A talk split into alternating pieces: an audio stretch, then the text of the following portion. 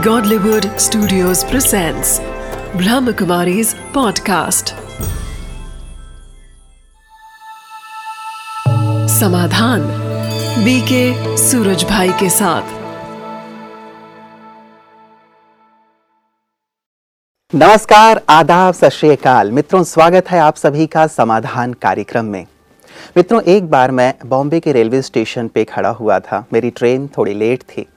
मैंने एक भिक्षुक को देखा जो भिक्षा मांग रहा था।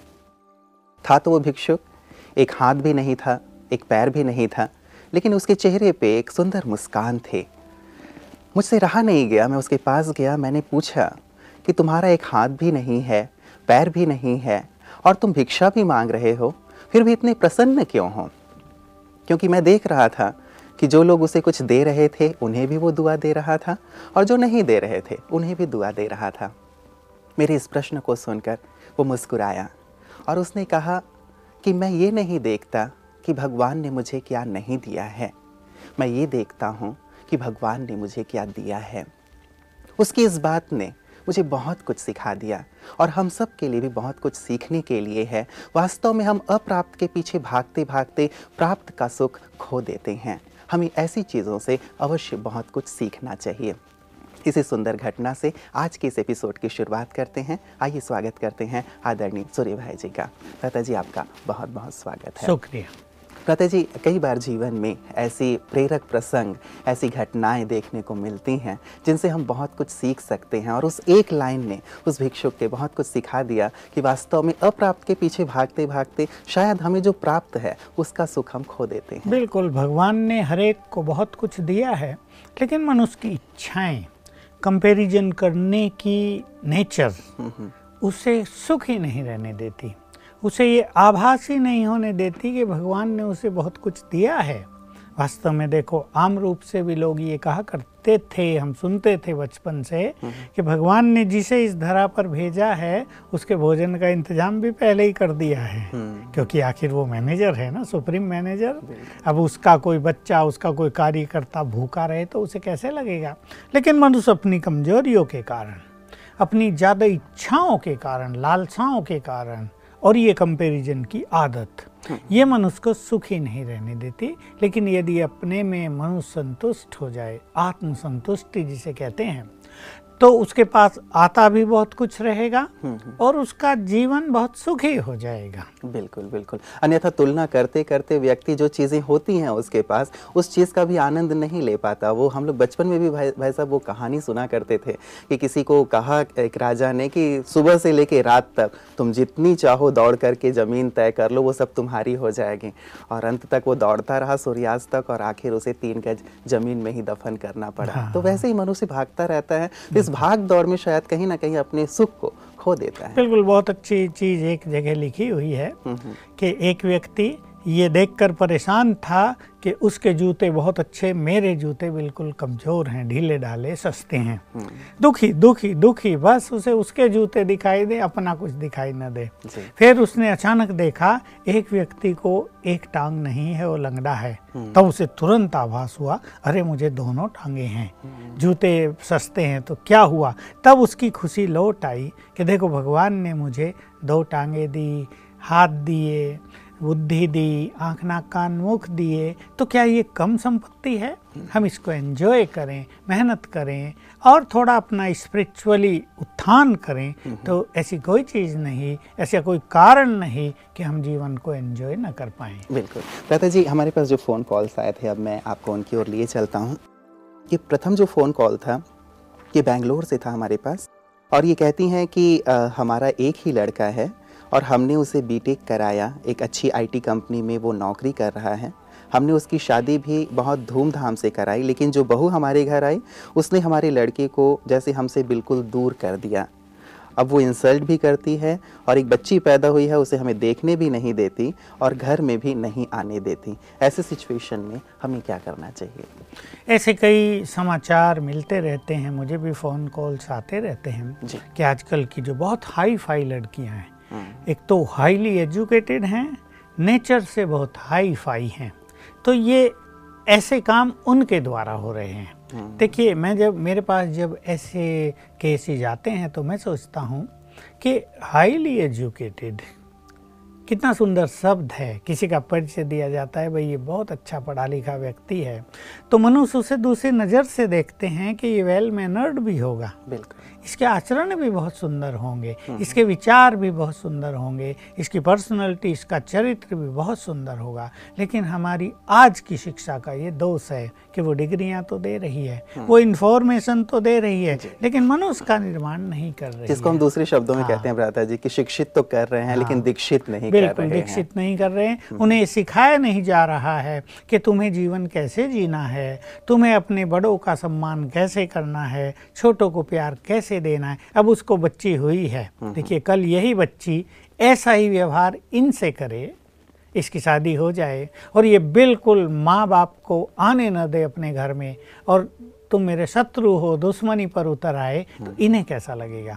तो जो एजुकेटेड लड़कियाँ आजकल शादी हो रही हैं जिनकी उन्हें थोड़ा बुद्धिमान और समझदार होना चाहिए क्योंकि ये सिद्धांत इस सृष्टि का यूनिवर्सल सिद्धांत किसी को नहीं बोलना चाहिए कि जो व्यवहार हम दूसरों से कर रहे हैं वही व्यवहार हमसे भी किया जाएगा तब कैसा रहेगा? तो इस माँ को कैसा लगता होगा इस बाप को जिसका एक बच्चा उन्होंने मेहनत करके उसे पढ़ाया। और अब वो बड़े सिटी में रह रहा है बेंगलोर में रह रहा है ये थोड़े दूर रहते होंगे। जी। अभी वो उनसे मिलने आते हैं वो उसको मिलने भी नहीं देती। इसको ये भूल गया कि ये बहुत बड़ा श्राप ले रही है। बड़ों की दुआएँ अगर छोटों के साथ ना हों तो उनकी जीवन यात्रा जटिल हो जाती है। मुझे एक प्रसंग याद आ रहा बिल्कुल सत्य घटना है दिल्ली की। हमारे पास एक युवक आता उसके बड़े भाई का केस है। उसके भी ऐसी ही शादी कराई। लड़की वैसी हाई फाई आई और लड़के को वहीं ले गई जहाँ उसकी नौकरी थी। और 11 साल तक लड़के से माँ बाप का कांटेक्ट नहीं होने दिया और फ़ोन भी नहीं कर सकता था। इतनी मतलब जालिम वो लड़की थी फ़ोन भी नहीं करने देती। और आने की तो बात ही नहीं रही। बेचारी माँ दिल पे हाथ रख के थाम के बैठ गई। एक लड़का घर में था वो हमारे यहाँ आता है वो बहुत अच्छा है। उसके सहारे माँ माँ की ममता तो कहीं ना कहीं यूज़ होनी चाहिए ना। ग्यारह साल हो गए बारहवा साल आ गया इसको संतान उत्पन्न नहीं हुई। ये परेशान परेशान एक ज्योतिषी के पास गई। ज्योतिषी ने सबको देखा और ज्योतिषी ने तुरंत बताया कि तुमने किसी बच्चे को उसकी माँ से अलग किया है ना? वो सोचने लगी कि हाँ किया तो है कि अपने पति को ही किया है ना? कि किया है। कहा उसकी सजा इस कर्मों के अनुसार यही है कि तुम निसंतान रहोगी। अब उसको अकल आ गई। कि पाप कर्म का फल उसे अभी मिल गया। बहुतों को पाप कर्म का फल थोड़ा आगे मिलता है अगले जन्म में मिलता है या इस जन्म में भी थोड़ा बीस पच्चीस साल बाद मिलता है। लेकिन उसको अपने पाप कर्मों का फल अभी मिल गया वो निसंतान और माँ कोई निसंतान हो तो उसका जीवन तो बहुत दुखी होता है जब वो दूसरों के बच्चों को देखती है। खेलते कूदते देखती है आँगन में तो बहुत बुरा हाल होता है माताओं का। तो मैं अपनी सभी छोटी बहनों को कहूँगा बुद्धिमान बने आप एजुकेटेड हैं समझदार बने अपनी सास ससुर की अपने माता पिता की भावनाओं को भी समझें उनका भी थोड़ा सम्मान करें। पहली बात तो मैं इन युवकों को ये कहना चाहता हूँ कि आप एजुकेटेड हो गए आपके पास पैसा आ गया है आप माँ सास ससुर को पैसा भी नहीं वो पैसा नहीं देने देती होगी बिल्कुल देखने नहीं देती होगी। वैसे तो ये लड़के कमज़ोरी है वो कायर है एक ऐसा ही दूसरा केस हुआ। जी। बिल्कुल यही केस था लड़की ने लड़के को कहा अपने पति को माँ बाप से कोई कनेक्शन नहीं रखना है। उसने कहा माँ बाप से कनेक्शन नहीं रखना। उन्होंने मुझे जन्म दिया उन्होंने मुझे पढ़ाया उन्होंने मुझे सब कुछ दिया है। कनेक्शन कैसे नहीं रखूँ? मेरा पहला कनेक्शन उससे दूसरा आपसे रहना हो रहो नहीं तो अपने घर जाओ। लड़की का दिमाग ठंडा हो गया जरा। ऐसे लोग चाहिए। तो ये लड़का ज़रूर कायर है बहुत। अपनी पत्नी का गुलाम है मैं इसे भी कहूँगा कि ये कायरता छोड़े। उसका जो अपना कर्तव्य है अपने माँ बाप के लिए उसे भूलना नहीं चाहिए। आखिर माँ बाप ने उसे प्यार दिया है पालना की जन्म दिया है पढ़ाया है। माँ बाप की भी कुछ एक्सपेक्टेशंस होती हैं। चलो माँ बाप को पैसा नहीं चाहिए तुम पैसा ना दो। लेकिन संबंध तोड़ना ये बहुत बुरी चीज़ है। मुझे लगता है केवल उन्हें प्यार सम्मान हाँ, ही चाहिए होता है उससे ज़्यादा कुछ नहीं। वो अपने बच्चों को अपने सामने देखना, देखना चाहते हैं इससे ज़्यादा तो कुछ कुछ चाहते भी ही नहीं चाहते। न दो तुम कुछ उसे वैसे तो देना भी चाहिए ये बच्चों का कर्तव्य है क्योंकि बच्चों पर माँ बाप का कर्ज होता है। उसे चुकतू नहीं करेंगे तो चुकतू करना पड़ेगा। उनकी दुआएँ भी नहीं मिलेगी। मुझे एक केस और याद आ रहा है। किसी युवक ने बीटेक किया। उसे नौकरी नहीं मिल रही थी। दो साल हो गए। किसी के पास गया वो पूछा कि मुझे नौकरी नहीं मिल रही कोई विधि। उसने सब कुछ देखा और कहा तुम्हारे साथ तुम्हारे माँ बाप की ब्लेसिंग्स नहीं है। मुझसे पूछा मैंने कहा भाई क्यों नहीं है? तो टाल मटोल के बाद उसने बताया मैं गुस्सा करता हूँ। पिता मेरे माँ बाप पर मेरे माँ बाप थोड़े मुझसे तंग हैं। तो कैसे ब्लेसिंग मिलेगी? ठीक है बच्चा है गुस्सा करता है माँ बाप सहन कर लेते हैं। लेकिन प्यार और दुआएँ तो खत्म हो जाएँगे ना। का इसलिए तुम्हें नौकरी नहीं मिल रही अगर तुम्हें नौकरी चाहिए माँ बाप की दुआएँ प्राप्त करो। तो देखिए सूक्ष्म साइकोलॉजी एक गीत भी हाँ, पुरानी है व्रता जी कि। ले लो ले लो लो दुआएँ माँ बाप की। ये किसी ने ऐसे ही नहीं लिखा है। बहुत आवश्यक है कि दुआएँ हमारे जीवन के लिए बहुत आवश्यक है आगे बढ़ने के लिए। तो अभी इनका कर्तव्य तो इन्हें करना चाहिए बच्चों को लेकिन मैं इन दोनों माँ बाप को कहूँगा जिन्होंने प्रश्न किया है। कि आप अपनी मनोस्थिति को न बिगाड़ें। ठीक है, आप अपने प्यार को, अपनी ममता को परमात्मा की ओर ट्रांसफ़र करें। प्यार भगवान से करें तो भगवान जो है वो इस सृष्टि का बीज है। जो भगवान को प्यार करता है, उनका प्यार सारे संसार को पहुँच जाता है और आपका प्यार निश्चित रूप से आपके बच्चे और आपके बहू को भी मिलेगा। आपको उसे रियलाइज़ कराना लड़की को कि वो गलत है। देखिए, यहाँ पहली जो आवश्यकता है जो प्राथमिकता जिसे हम देंगे कि इस एजुकेटेड लड़की को ये रियलाइज़ हो कि वो गलत है उसे ऐसा नहीं करना चाहिए। कहीं उसके भाइयों के साथ ऐसा हो तो उसे कैसा लगेगा? उसके साथ कोई ऐसा करे तो उसे कैसा लगेगा? तो ये माता पिता को चाहिए कि रोज उस लड़की को गुड वाइब्रेशंस दें ब्लेसिंग्स दें दुआएँ दें। इसको सद्बुद्धि प्राप्त हो ये भी महान आत्मा बने। इसका भी कल्याण हो इसके चित्त में भी बड़ों के लिए प्रेम और सम्मान की भावना पैदा हो। रोज एक टाइम फिक्स करके दो तीन मिनट इस लड़की को गुड वाइब्रेशंस दें और ऐसी दुआएँ दें। एक बात। दूसरी बात ये बिल्कुल निश्चित है कर्म गति के अनुसार कि सास ससुर ने इस लड़की से पूर्व जन्मों में गलत व्यवहार अवश्य किया है। कहीं ना कहीं क्योंकि हर जगह भ्राता जी ऐसा तो हाँ, नहीं होता नहीं कई होता। जो हाँ। बहुएँ होती हैं बिल्कुल लक्ष्मी की तरह हाँ, होती हैं सुशील होती हैं सुंदर होती हाँ। हैं और माता पिता की तरह ही ट्रीट करती हैं सास ससुर से तो ये नहीं बात हम हम है। भी जानते हैं कई ऐसी नारियाँ हैं अभी मैरिज हुई और बहुत महान है उनके घर में आते ही घर में आनंद छा जाता है खुशी खुशी खुशी चारों ओर दिखाई विघ्न देती नष्ट है हो हैं, बिज़नेस में सफलता मिलती है। ऐसी बहुत महान आत्माएँ घरों में आती हैं। अभी अभी का एक केस है किसी की शादी हुई उसके आते ही सब कुछ बदलने लगा। वो लड़के को अच्छी नौकरी मिल गई पहला लक्षण ये दिखाई दिया। तो सब कहने लगे भाई बहू बहुत सुलक्षणी आई है। आते ही एकदम खुशी के समाचार मिलने लगे हैं।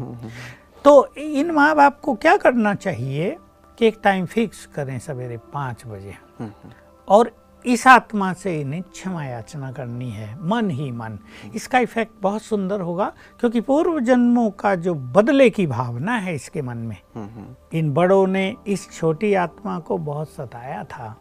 तो इसके अंदर बदले की भावना है क्योंकि बिना कारण के यहाँ कुछ हो नहीं। नहीं रहा है। चाहे कारण वर्तमान हो अभी इनमें वर्तमान कारण तो कुछ था नहीं कारण पूर्व के हैं। तो इन्हें ये जो निगेटिव वाइब्रेशंस उसके अंदर भरे हुए हैं, एक क्रोध जो उसके अंदर, एक बदले की भावना जो उस आत्मा के सबकॉन्शियस माइंड में भरी हुई है, उसे समाप्त करना होगा। तो रोज सवेरे एक टाइम फिक्स करके, जैसे मैंने कहा, ये उसे दुआएँ देंगे और उससे क्षमा याचना करेंगे। हमने कभी भी, हज़ारों साल में भी कभी आपको कष्ट दिया हो कड़वे वचन बोले हों आपको हर्ट किया हो हम सच्चे मन से आपसे क्षमा याचना करते हैं। कम से कम सात दिन अवश्य करें इक्कीस दिन करें तो और अच्छा। तो निश्चित रूप से उसके अंदर जो ये बदले की भावना है यानी उसका मुँह भी नहीं देखना चाहती हम्म, तो ये समाप्त हो जाएगी और संबंधों में तेज़ी से मिठास आ जाएगा और ये बहुत अच्छी बात होगी। दो परिवार जुड़ जाएँगे दो एक था दो हो गए दो फिर एक हो जाएँगे। इससे अच्छी खुशखबरी और कुछ होगी नहीं उस परिवार के लिए। लेकिन भ्राता जी एक प्रश्न है। कई बार ये कहा जाता है कि ताली हमेशा दो हाथों से बजती है। तो कई बार हम केवल एक ही पक्ष को देखते हैं कि शायद यहाँ कमी है। क्या ये भी संभव नहीं है कि दूसरे पक्ष में भी कोई ऐसी बात हो जिसके कारण ये जो दूरी है वो बढ़ रही है? बिल्कुल। उसको भी हमें ज़रूर काउंट करना पड़ेगा नोटिस में लेना पड़ेगा। और देखिए इस संसार में संबंधों में मधुरता तभी आ सकती है जब हर व्यक्ति अपनी गलती को रियलाइज़ करे बिल्कुल। स्वीकार करे। हम्म, हम्म। हम कैसे बोलते हैं उसको पहचाने। हम्म। कैसा तो नहीं हम घर के बड़े हैं हम घर के मालिक हैं। कई बार ऐसा होता है नई बहू घर में आई और सास क्योंकि मालिक है या सास की लड़की क्योंकि घर की मालिक है तो बहू उससे दुर्व्यवहार करने लगती है और वो ये सोचती हाँ, है कि भाई इससे अच्छा है कि हम थोड़ा सा अलग हो अलग हो जाएँ। ऐसे भी बहुत सारे केसेस जाते हैं कि वो अलग हो जाते हैं थोड़े क्योंकि इनका व्यवहार मधुर नहीं होता। इसलिए बड़ों को भी अपने व्यवहार को वैसा ही करना चाहिए बहू भी जैसे उसकी बेटी के समान है हम्म। और एक चीज़ मैं और कहूँगा कि ये ज़रूरी नहीं कि एक लड़की जो आपके घर में आई है वो सब कुछ सीख कर आई हो। हो सकता है उसे रोटी बनाई ना आती हो वो उसने हॉस्टल में खाई हो हम्म। बनी बनाई खाई हो हम्म। उस वो रोटी जला देती और हो। आजकल तो भ्राता जी हाँ। जो लड़कियाँ हैं पढ़ने के लिए भी बाहर हॉस्टल में रहती हैं तो घर में शायद ये पूरी ट्रेनिंग नहीं भी ले पाती हो। तो इसलिए उन्हें माँ का काम है सास का काम है कि वो अपनी बहू को सब कुछ प्यार से सिखाए। अगर ये मेंटेलिटी हर सास की हो जाए हम्म। तो ऐसी कोई बात नहीं कि सास और बहू के संबंध अच्छे ना हो हम्म। दोनों में प्यार न हो अपनापन न हो एक दूसरे को बिल्कुल सुख दुख में सहयोगी न करें बिल्कुल सब कुछ अच्छा हो जाए बिल्कुल। प्रता जी मैंने इसलिए ये पूछा क्योंकि जो अगला हमारे पास फ़ोन कॉल था वो ठीक इसके रिवर्स था। ये हमारे पास भेजा है रीचा जी ने डॉक्टर रीचा हैं ये। कहती हैं कि मैं तैंतीस साल की हूँ पति भी मेरे डॉक्टर हैं मैं भी डॉक्टर हूँ। ससुर अब नहीं रहे हैं, दो बेटियाँ हैं, एक एक साल की है और एक तीन साल की, आठ साल हो गए हमारी शादी को। हमारी जो सास है, वो पूरी तरह पति और परिवार पर हावी रहती है। वो चाहती है कि सब कुछ उसके अनुसार हो, हमारा उठना, सोना, खाना, पीना, बोलना। यदि चीज़ें उनके अनुरूप नहीं होती हैं तो वो मेरे पति को इमोशनली ब्लैकमेल करने लगती हैं। अपने उपकार याद दिलाने लगती हैं कि मैंने तुम्हारे लिए ये किया है, ये किया है, ये किया है, आदि आदि। वो हमेशा अपने आप को उदास दिखाती हैं और कभी कभी बीमारी का नाटक भी करती हैं, ताकि मेरे पति का पूरा अटेंशन उन्हीं पर रहे। मेरे पति भी उन्हीं के प्रभाव में रहते हैं और चाहते हैं कि मैं और बच्चे उनकी विधवा माँ का मनोरंजन करते रहें। मेरे पति भी मुझे नहीं समझते जो मुझे बहुत हर्ट करता है। मैं अपनी सास का डिसरिगार्ड नहीं करती, लेकिन उनके हाथ का पपेट बनकर रहना ये मुझे सफोकेट करता है। खैर वो जैसी भी हैं मैं ये जानना चाहती हूँ कि ऐसे व्यक्ति के साथ कैसे रहना चाहिए? क्या अपने सारे अधिकार उसे दे दिए जाएँ अपमानित होकर घुटकर जीते रहें या अपने अधिकार के लिए लड़ें? ये डॉक्टर रीचा है। तो ठीक विपरीत रहता जी। ये बात है जैसे बात यही है कि ये दोनों एजुकेटेड हैं जी। और संभव है सास इनकी बहुत कम पढ़ी लिखी हो या बिल्कुल अनएजुकेटेड हो। हम्म। लेकिन सास की समस्या ये है कि उसका पति नहीं रहा। जी। इस बात को दूसरे लोग तो नहीं महसूस करते हम्म। कि किसी भी नारी का जब पति चला जाता है इनकी आयु तीस पैंतीस साल है हम्म। तो पति की आयु साठ तक रही होगी साठ पैंसठ की वो चला गया इसकी आयु भी साठ के आसपास होगी तो एक नारी को अकेलापन बहुत महसूस होता है हम्म। और गिल्टी फीलिंग भी उसके अंदर बहुत रहती है और इस निराशा को अपने अंदर के दुख को वो किसी ना किसी रूप से दूसरों पर ज़रूर निकालती है ये देखती होगी कि नारी में एक चीज़ और भी है जो सब नारियाँ जानती हैं जेलस नेचर। ईर्षा बहुत होती है अब भले ही वो उसकी बहू है अगर वो उसको बहुत प्यार देने लगे तो जो उसकी इच्छा है वो आप ही पूरी हो जाएँगी हम्म। लेकिन ये जो एक अधिकार से और जरा पावरफुल अथॉरिटी सब मेरे अनुसार चले। सब मेरे अनुसार चले। ये जो व्यवहार है तो पढ़े लिखे लोग इसको स्वीकार नहीं करते। उनको सफोकेशन होता है वो समझते हैं हम इस गुलामी में कब तक जिएँगे। डॉक्टर लेडी का कहना बिल्कुल ठीक है। हम्म, हम्म। लेकिन माता को भी थोड़ा समझना चाहिए अब पति की दुविधा है जी। अब वो उसकी माँ है बाप नहीं है, है और दो लोग अधिकारी बाप नहीं है। अभी बच्चा होने के कारण उसका भी कुछ कर्तव्य है। और वो हो सकता है उसके डिप्रेशन को समझता हो कि ये हम्म। अकेली है। इसलिए उसका झुकाव थोड़ी उधर रहता है तो इसकी पत्नी डॉक्टर को भी समझना चाहिए कि कोई बात नहीं वो भी हमारी माँ है उसको भी साथ देने में कोई हर्जा नहीं। ये अगर हल्का हो जाएगी तो वो भी हल्की हो जाएगी। ये एक बहुत सुंदर साइकोलॉजिकल सिद्धांत है कि हम जब संबंधों में दूसरे से हल्के हो जाते हैं तो दूसरा व्यक्ति भी हल्का हो जाता है। ये थोड़ी देर के लिए यही सोच ले अच्छा मेरा पति माँ की ओर ध्यान देता है उस पर ज़्यादा केयर करता है सब कुछ करता है। ठीक है बहुत अच्छा वो अकेली है उसको चाहिए। मेरे साथ तो बच्चे भी हैं पति भी है मेरा काम भी है पेशेंट्स भी मुझे देखने। अगर ये इस तरह हल्की हो जाएगी तो ये पाएगी कि कुछ दिनों में वो भी हल्की हो जाएगी। ये एक चीज़ है बाकी इसको सफोकेशन में तो नहीं जीना चाहिए लेकिन ऐसा भी नहीं कि लड़ाई में जीना चाहिए क्योंकि इसका दूसरा पहलू ये हो जाएगा कि वो कुछ कहेगी इसको दबाव महसूस होगा और लड़ाई होगी लेकिन इनका कर्तव्य है सास कुछ कहे मुस्कुरा के पूरा कर दे कुछ बातें उनकी हाँ कर दे भ्राता जी यदि लगातार सुबह हाँ, से हाँ। रात तक ये चलता रहे तो एक व्यक्ति के लिए एक सामान्य हाँ। व्यक्ति के लिए बहुत कठिन हो जाता ये है कठिन हो जाता कि वो है। कैसे ऐसे में मुस्कुराता रहे सब कुछ सहता रहे क्योंकि उसे अपनी डिस्पेंसरी भी जाना है हॉस्पिटल भी जाना है जॉब भी करना है बच्चों को भी संभालना है घर का काम भी करना है ऊपर से ये सारी बातें भी सुननी है तो इट्स रियली वेरी डिफ़िकल्ट निश्चित रूप से एक प्रेशर बना रहता है। मनुष्य खुशी जाती रहती है वो हर्ट फील करता रहता अपने को।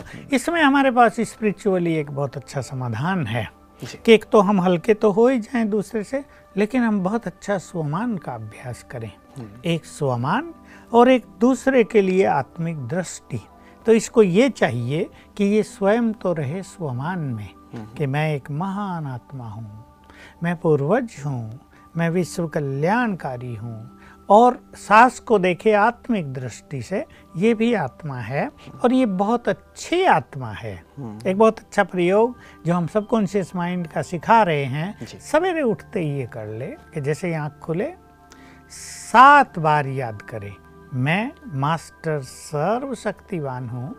और अपनी सास को आत्मा देखे ये आत्मा मेरी बहुत सहयोगी है। यह आत्मा मुझसे बहुत प्यार करती है। यह आत्मा मेरा बहुत सम्मान करती है। और दूसरे संकल्प दे मैं भी इस आत्मा से बहुत प्यार करती हूँ। मैं भी इस आत्मा का बहुत सम्मान करती हूँ। ये मेरी बड़ी है। मुझे इसके साथ बहुत प्यार से जीवन व्यतीत करना है।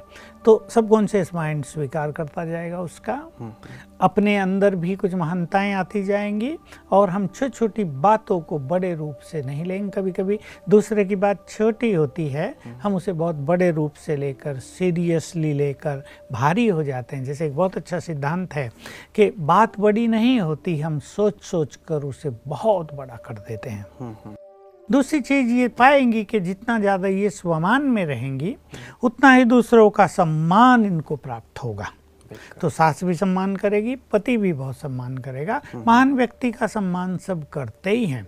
स्पिरिचुअलिटी में एक सिद्धांत और है उसको भी ये अप्लाई कर सकती हैं कि जो जितना दहेज से न्यारे होने का अभ्यास करते हैं वो सबके उतने ही प्यारे बन जाते हैं। तो इन डॉक्टर को ये चाहिए कि वो अपने प्रैक्टिस में बीच बीच में अभ्यास करें। मैं आत्मा अलग ये देह अलग है। लेकिन भ्राता जी क्या इसके लिए राजयोग सीखना पड़ेगा ज्ञान लेना पड़ेगा? क्योंकि जो आपने स्पिरिचुअल बातें स्वमान की बात कही या शरीर से डिटैच होने की बात कही तो मुझे लगता है कि एक स्पिरिचुअल प्रैक्टिसेस हैं जिन्हें शायद सामान्य व्यक्ति नहीं समझ नहीं समझ पाएगा इसलिए इनको ज़रूरी है कि वो सेवन डेज़ कोर्स ले लें तो उन्हें काफ़ी बातें क्लियर हो जाएँगी क्योंकि स्पिरिचुअलिटी इन समस्याओं का समाधान है। बिना स्पिरिचुअलिटी के तो वो बोलती जाएगी ये प्रेशर फील करती जाएगी संबंधों में दूरी और टकराव बढ़ता जाएगा और इसका कहीं अंत नहीं होगा। और जो पति इनका डॉक्टर है उसके लिए बहुत भारी समस्या बनती जाएगी। अब वो माँ का साइड ले या पत्नी का साइड ले दोनों ही उसके लिए इम्पोर्टेंट हैं। तो स्पिरिचुअली इसको हल करना ज़्यादा अच्छा रहेगा। हल करने में कठिनाई भी नहीं होगी हल करने में कुछ लॉस जैसा नहीं होगा। सुख बहुत मिलेगा जी कितना समय लगेगा परिस्थितियों को ठीक होने में? क्योंकि कई बार व्यक्ति ये सोच के भी बहुत भारी होता रहता है कि अरे यार पूरी लाइफ मुझे यही झेलना पड़ेगा क्या? ऐसी ही लाइफ जीनी पड़ेगी क्या? यही सुनते रहना पड़ेगा क्या? मेरी जो इतनी पढ़ाई है वो सब ऐसे ही वेस्ट हो जाएगी क्या? तो मतलब ये सोच सोच के व्यक्ति भारी हो जाता है। तो ये जो आपने प्रैक्टिस बताए कितना वक्त लगेगा परिस्थितियों को सामान्य देखिए अगर बहुत कॉन्फिडेंटली और कुछ स्पिरिचुअल पावर अपने में भरी जाए तो जितनी हमारे अंदर पावर होती है ये वाइब्रेशंस उतनी ही पावरफुल्ली चारों ओर फैलते हैं। देखिए किसी के वाइब्रेशंस यहीं तक जाएँगे जिसमें पावर नहीं। किसी के वाइब्रेशंस इस पूरे हॉल को पार कर जाएँगे तो किसी के वाइब्रेशंस पूरे गाँव से बाहर निकल जाएँगे किसी के शहर से बाहर निकल जाएँगे और किसी के सारे संसार में फैल जाएँगे। किसके अंदर कितनी पावर है मन में उस पर डिपेंड करेगा। तो ये अपने अंदर थोड़ी स्पिरिचुअल पावर भरें और मुझे विश्वास है कि अगर ये बहुत कॉन्फिडेंटली और रेगुलरली सिंसियरली करेंगे तो सात दिन में उसमें इन्हें परिवर्तन दिखाई देगा अपने में भी और सास में भी। लेकिन 21 दिन में तो संपूर्ण परिवर्तन हो जाएगा तो पहले सात दिन करें फिर 21 दिन करें और फिर इसको कंटिन्यू रख सकते हैं तीन मास तक। बस इससे ज़्यादा समस्या नहीं चलेगी। क्योंकि जो चीज़ मुझे महसूस हो रही थी कि व्यक्ति यही सोच के सचमुच बहुत भारी हो जाता है कि शायद ये पूरे जीवन के लिए हम कहाँ नर्क में आ गए या जेल में आ गए अब हमारा क्या होगा? फ्यूचर भी बिल्कुल अंधकार में दिखाई देता है। और वो वातावरण इतना भारी हो जाता है कि व्यक्ति के लिए थोड़े समय भी वहाँ पे रहना बहुत कठिन महसूस बिल्कुल ऐसा केस अनेक परिवारों में हो रहे हैं। अब लड़की की शादी होके वो इस घर में आ गई। अब किसी को पति ठीक नहीं मिला। अब वो सोचती है इस पति के साथ पूरा जीवन क्या होगा? किसी को सास ठीक नहीं मिली तो किसी सास को बहू ठीक नहीं मिली। किसी को और कुछ ठीक नहीं मिला कहीं जॉब अच्छी नहीं मिली साथी अच्छे नहीं। तो नेचुरली मनुष्य सोचता है कि इस तरह जीवन जीना पड़ेगा क्या? लेकिन अगर अपने को बदलेंगे अगर एटीट्यूड्स को बदलेंगे अगर अपने वाइब्रेशंस को बदलेंगे तो सात दिन में बहुत चेंज आएगी इक्कीस दिन में संपूर्ण आ जाएगी। और कोई बड़ाई केस है तो तीन मास से ज़्यादा नहीं चलेगा। ये तो बहुत सुंदर बात भ्राता जी आपने कही है। घर घर की आज लगभग ये कहानी हो गई है कि हर घर में इस प्रकार की खिटखिट चलती रहती है और यदि इन स्पिरिचुअल प्रैक्टिसेस को सास या बहू अपना लें तो निश्चित रूप से जो समस्याएँ हैं वो दूर हो जाएँगी। आपका बहुत बहुत शुक्रिया भ्राता जी। मित्रों, परिवार एक ऐसी जगह है, घर एक ऐसी जगह है, जहाँ व्यक्ति आकर के सुकून चाहता है, शांति चाहता है। और यदि घर का माहौल थोड़ा भी अशांत हो तो व्यक्ति वहाँ जाकर के बिल्कुल अशांत हो जाता है, चाहता है कि घर जाए ही ना। ऐसे में सास और बहू की जो आज बात हमने ली है, हम तो यही कहेंगे कि सास माँ की तरह अपनी बहू से ट्रीट करे। और बहू भी जैसे अपनी माँ के साथ प्रेम पूर्वक रहा करती थी, वैसे ही सास को भी माँ का दर्जा दे। तो यदि माँ और बेटी का ये रिलेशन बन जाए तो निश्चित रूप से बहुत सुंदर घर का माहौल हो जाएगा। आप जानते हैं कि कोई भी माँ अपनी बेटी की कमज़ोरी को मोहल्ले में निकल के ढिढोरा नहीं पीटती।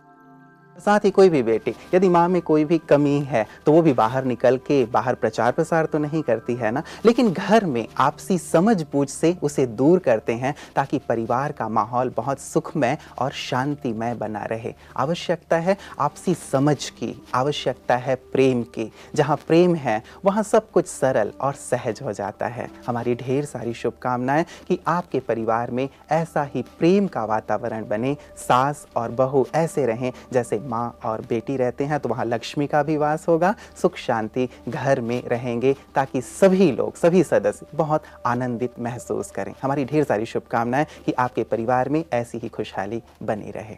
नमस्कार।